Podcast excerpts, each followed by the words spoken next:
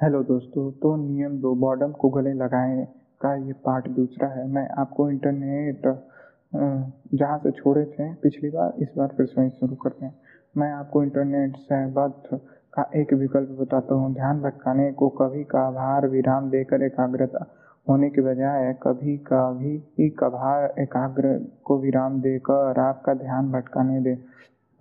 चलिए, अब इस सुझाव को और अधिक ठोस ढंग से प्रस्तुत करने के लिए सहज अनुमान लगाने के, लगाएँ कि इंटरनेट का इस्तेमाल करने का अर्थ है ध्यान भटकाने के मौके तलाशना को इसमें कोई दो नहीं है कि इंटरनेट का इस्तेमाल इस्तेमाल इस ढंग से भी कर सकते हैं जो एकाग्र और गहन हो, पर जिसे व्यक्ति को ध्यान भटकाने की लत है, उसके लिए एकाग्रता और गहनता ढंग ढंग से इंटरनेट का इस्तेमाल करना मुश्किल है। इस तरह जरा इस बात पर विचार करें कि इंटरनेट की गैर मौजूदगी में काम करना एकाग्रता के साथ काम करने के बराबर है।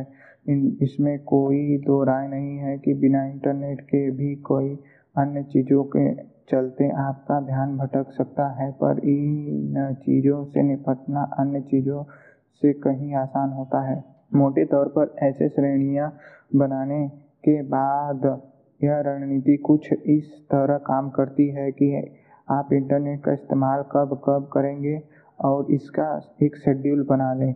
फिर केवल उसी तयशुदा समय में ही इसका इस्तेमाल करें और बाकी समय इसे पूरी तरह दूर रहें। मेरा सुझाव है कि आप अपने कंप्यूटर के पास एक छोटा सा नोट पैड रखें और उस नोट पैड पर दर्ज करके अब आप खुद को, अब आप अगली बार कब खुद को इंटरनेट इस, इस्तेमाल करने की अनुमति देंगे। जब तक वह समय ना आ जाए, तब तक आपको कतई इंटरनेट इस्तेमाल नहीं करना है। भले ही आपके मन में बार बार इस्तेमाल इंटरनेट इस्तेमाल करने की लालसा आ जाए।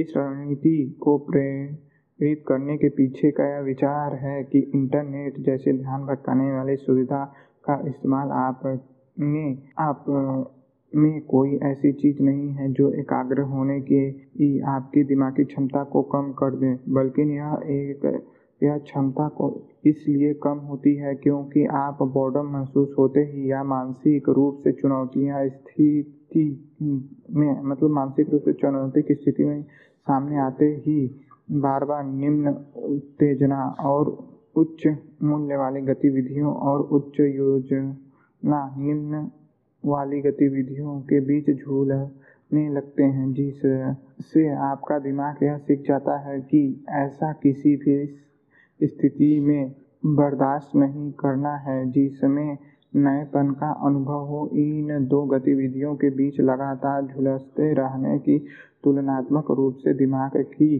उन मांसपेशियों को कमज़ोर बनाने का कारण के रूप में देखा जा सकता है, जो आप का ध्यान पाने की होड़ में लगे कई सत्रों को व्यवस्थित करती हैं।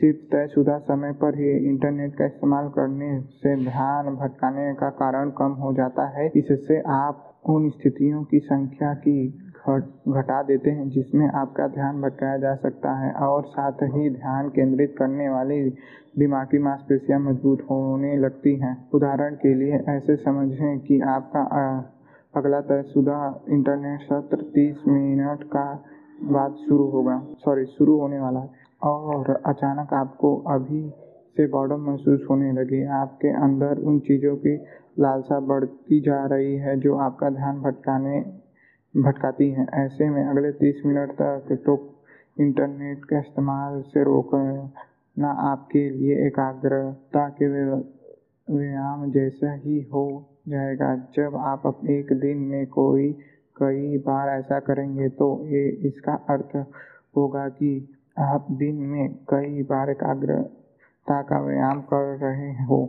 व्यवहारिक सॉरी, हालाँकि इस रणनीति के पीछे का मूल विचार सीधा सा है पर व्यवहारिक में लाना मुश्किल हो सकता है। आगे तीन ऐसे महत्वपूर्ण बिंदु दिए जा रहे हैं जो आपको सफलता हासिल करने में मदद करेंगी। पहला यह रणनीति तब तब भी कारगर है जब इंटरनेट का अधिकतम इस्तेमाल और ईमेल का जवाब तुरंत देने में आपके व्यवसाय के लिए ज़रूरी हो। अगर आपका काम ऐसा है है कि आपको हर रोज़ घंटों ऑनलाइन रहना पड़ता है और ईमेल का जवाब तुरंत भेजना पड़ता है, तब भी परेशानी की कोई बात नहीं है।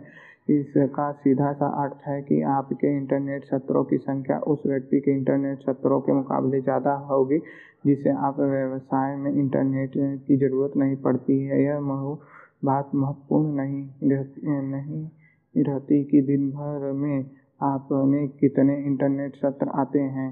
या दिन भर में इंटरनेट इस्तेमाल करने पर कितना समय खर्च किया? बल्कि असली महत्व तो यह सुनिश्चित करने का है कि आपके ऑफलाइन सत्रों की शुद्धता बनी रहे। यानी इस दौरान आप इंटरनेट से बिल्कुल दूर रहें। उदाहरण के लिए कल्पना कीजिए कि आपको ऑफ़िस की कई मीटिंग के बीच दो घंटे का खाली समय मिला और इन दो घंटों के दौरान आपको पंद्रह पंद्रह मिनट पंद्रह मिनट बाद ईमेल चेक करने की ज़रूरत है। जिस में एक बार करीब पाँच मिनट का समय लगता है। ऐसे में इन दो घंटों की अवधि के दौरान आप हर पंद्रह मिनट में एक बार इंटरनेट सत्र तय करना काफ़ी होगा और बाकी बचा हुआ समय ऑफलाइन सत्र होगा। यानी इस तरह दो घंटों की इस अवधि में आप कुल नब्बे मिनट ऑफलाइन रहेंगे और सक्रिय तौर पर आपका ध्यान भटकाने से बच सकेंगे। यह इंटरनेट से बहुत लंबे समय तक दूर रह, रहे बिना ही अच्छे खासे एकाग्र प्रशिक्षण होगा। एकाग्रता की मतलब एक तरह से प्रशिक्षण होगा। मतलब इंटरनेट से बीच बीच में ब्रेक लो और उस वक्त ध्यान अब सिर्फ़ एकाग्र रहने पर ही ध्यान दो। कोई फालतू की चीज़ों ना शायद लेखक यही कहना चाहते हैं। दूसरा, आपके इंटरनेट सत्र चाहे जैसे हों, बस यह सुनिश्चित करें कि सत्रों पर, सत्रों से परे आप इंटरनेट का इस्तेमाल बिल्कुल ना करें। हाँ ये चीज़ इम्पोर्टेंट है। बहरहाल हम लोग डिसाइड करते हैं, बीस मिनट का चला लेते हैं, दो घंटे। ये चीज़ ना हो। अगर दो, बीस मिनट का डिसाइड किया हुआ है तो बीस मिनट ही चलाएँ। इस उद्देश्य के सिद्धांत के रूप में बहरहाल ये दूसरा दूसरा बिंदु है दोस्तों। उद्देश्य को सिद्धांत के रूप में जारी करना आस, बहुत आसान है पर एक सामान्य कार्य दिवस की अस्त व्यस्त व्यवसाय था में सामने आते ही आते ही मुश्किल हो जाता है।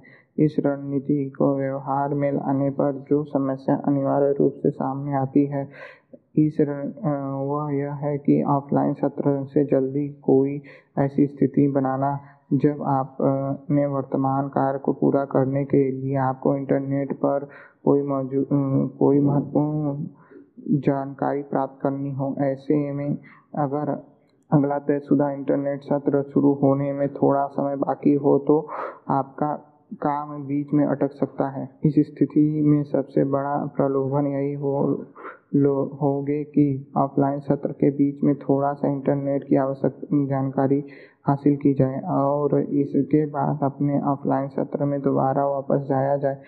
आपको इस प्रलोभन से बचना होगा कि आप ऑफलाइन सत्र के बीच में इंटरनेट से आवश्यक जानकारी हासिल कर लें। इसके बाद ऑफलाइन सत्र में दोबारा वापस आ जाएँगे। आपको इस प्रलोभन से बचना होगा। इंटरनेट बहुत मोहक होता है।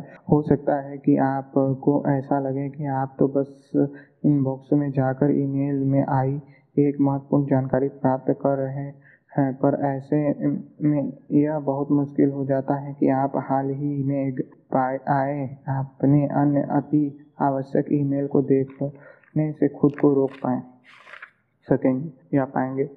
जब दो चार बार ऐसे आप स्थिति सामने आती है तो आपके दिमाग को लगने लगता है कि इंटरनेट सत्र और ऑफलाइन सत्र के बीच में का रुकावट कभी भी तोड़ा जा सकता है, जिसके कारण यह रणनीति में रणनीति से मिलने वाले लाभ कम हो जाते हैं।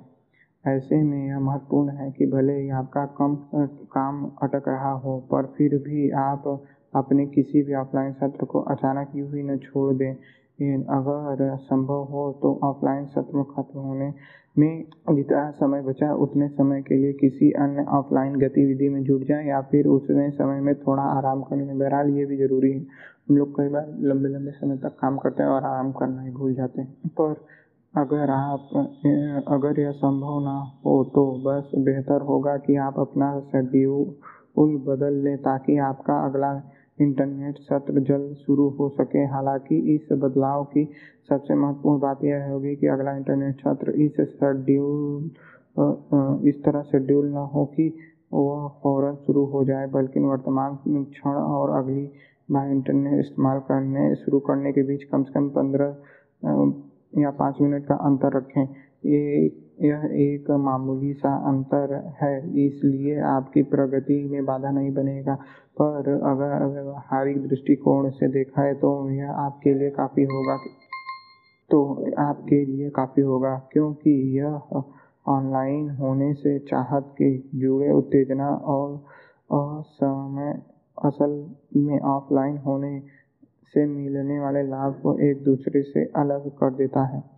अब दोस्तों, हम लोग तीसरे बिंदु पर आ गए हैं। घर और ऑफ़िस में इंटरनेट इस्तेमाल करने का शेड्यूल बनाने से आपकी एकाग्रता और प्रशिक्षण और अधिक बेहतर हो जा हो सकती है। अगर आप पूरा सप्ताह और बाकी दिनों में अपने पूरे शाम या फ़ोन, लैपटॉप से चिपके हुए हुए बिताते हैं तो संभव है कि आपका का काजी दिनों में आप अपने दिमाग में नए बदलाव लाने के लिए जो कोशिश कर रहे हो, वो आपके कामकाजी जीवन से परे आपके व्यवहार के के चलते व्यर्थ जा रही है, क्योंकि आपका दिमाग इन दो अलग अलग स्थितियों के बीच ज़्यादा अंतर नहीं कर पाता है। इसलिए मैं आपको यही सुझाव दूँगा कि आप शाम को काम खत्म करने के बाद भी इंटरनेट इस्तेमाल करने का शेड्यूल बनाने में, की अपनी रणनीति पर कायम रहें। जब आप शाम को काम निपटाने के बाद इंटरनेट का इस्तेमाल करने का शेड्यूल बनाएँ तो बीच का आस, बीच जो चीज़ आसान बनाने के लिए आपको ऑफलाइन सत्र में सीमित संवाद भी कर सकते हैं। जैसे अपने दोस्तों से टेक्स्ट मैसेज भेजना है या तब यह तय करना कि आप दो डिनर दोनों डिनर में के सॉरी डिनर के लिए कहाँ मिलेंगे? साथ ही कोई जानकारी भी प्राप्त करना जैसे कि अपने फ़ोन और रेस्तरा, रेस्तरां का पता देखना, जहाँ आप डिनर पर जाने वाले हैं। हालाँकि इस व्यवहारिक आपदाओं से परे जब आप ऑफलाइन सत्र में हो तो फ़ोन को दूर रख दें, टेक्स्ट मैसेज को अनदेखा करें और इंटरनेट का इस्तेमाल करने से बचें। आपके ऑफ़िस से आप अलग इस रणनीति से दूर, दूसरे संस्था, संस्करण की बात करें तो अगर आप हर समय अपने मनोरंजन के लिए इंटरनेट पर बहुत ज़्यादा निर्भर हैं तो इसमें कोई बुराई नहीं है। बस कई लंबे लंबे इंटरनेट सत्र शेड्यूल कर लें। यह महत्वपूर्ण बात है। बात का नहीं है कि आप ध्यान भटकाने वाली गतिविधियों को नज़रअंदाज कर दें या उनके काम कर, काम कम समय बिताएँ, बल्कि महत्वपूर्ण तो इस बात का है कि आप पूरे शाम के दौरान खुद को ऐसे कई मौके दें जहाँ जरा भी बोर्डम महसूस होने पर ध्यान भटकाने वाली चीज़ों की ओर आकर्षित होने से खुद को रोक सकें। कामकाजी जीवन से परे सिर्फ़ एक ही स्थिति ऐसी है जहाँ इस रणनीति के अनुसार व्यवहार करना मुश्किल होता है। ऐसा तभी होता है जब आप इंसान सॉरी इंतज़ार करने के लिए मजबूर हों। जैसे जब आप किसी स्टोर की लाइन में खड़े होते हों, ऐसी स्थिति से, स्थिति में यह महत्वपूर्ण है कि अगर आप ऑफलाइन सत्र में हैं तो अस्थायी बॉर्डम का सामना करने के लिए मानसिक रूप से तैयार हो जाएँ, मगर इंटरनेट का इस्तेमाल शुरू ना करें। आज के आधुनिक जीवन में किसी चीज़ का इंतज़ार करना, करते हुए बोर होना दुर्लभ हो गया है। बहरहाल मुझे कभी कभी मज़ा आता है। मतलब मैं कोई चीज़ का इंतज़ार कर रहा हूँ, लोगों को देखो तो मज़ा आता है। सब लोग मोबाइल देख रहे हैं। एक एक बार लगता ज़रूर है हाँ कि मोबाइल देख लें, लेकिन वो हम लोगों का ऑफलाइन सत्र है। मतलब वो पीरियड ऑफलाइन रहने का है तो उसमें हम लोगों को बोर होना चाहिए। बोर होना भी एक तरह से अच्छी चीज़ है, क्योंकि अगर हम लोग बोर नहीं होंगे तो कुछ दिमाग में ख्याल ख्याली पुलाव नहीं पकेगा और कुछ वैसा नहीं पकेगा तो कुछ नए आइडियाज़ भी नहीं आएँगे शायद। इसलिए बोर होना भी मुझे लगता है ज़रूरी है। लेखक का करना भी मुझे ठीक लगता है, महत्वपूर्ण है। संक्षिप्त में कहें तो गहन कार्य के साथ सफलता हासिल करने के लिए आपको अपने दिमाग के अंदरूनी बदलाव लाने होंगे ताकि ध्यान भटकने वाली चीज़ और उत्तेजनापूर्वक चीज़ों से बचने की प्रक्रिया से सह हर्ज महसूस करें। इसका अर्थ नहीं, यह अर्थ नहीं है कि आपको ध्यान भटकने से जुड़े हर चीज़ को पूरी तरह खत्म करना बल्कि ध्यान ध्यान खींचने की नई चीज़ों की क्षमता खत्म करना ही काफ़ी होगा। इंटरनेट के सत्रों का शेड्यूल बनाने की जो सहज रणनीति है बनाई गई है, वह ध्यान के मामले में आपको स्वयं अधिकार देने में काफ़ी मददगार होगी। बहरहाल दोस्तों थैंक यू आप लोगों ने इतना सुना। आज के लिए इतना ही।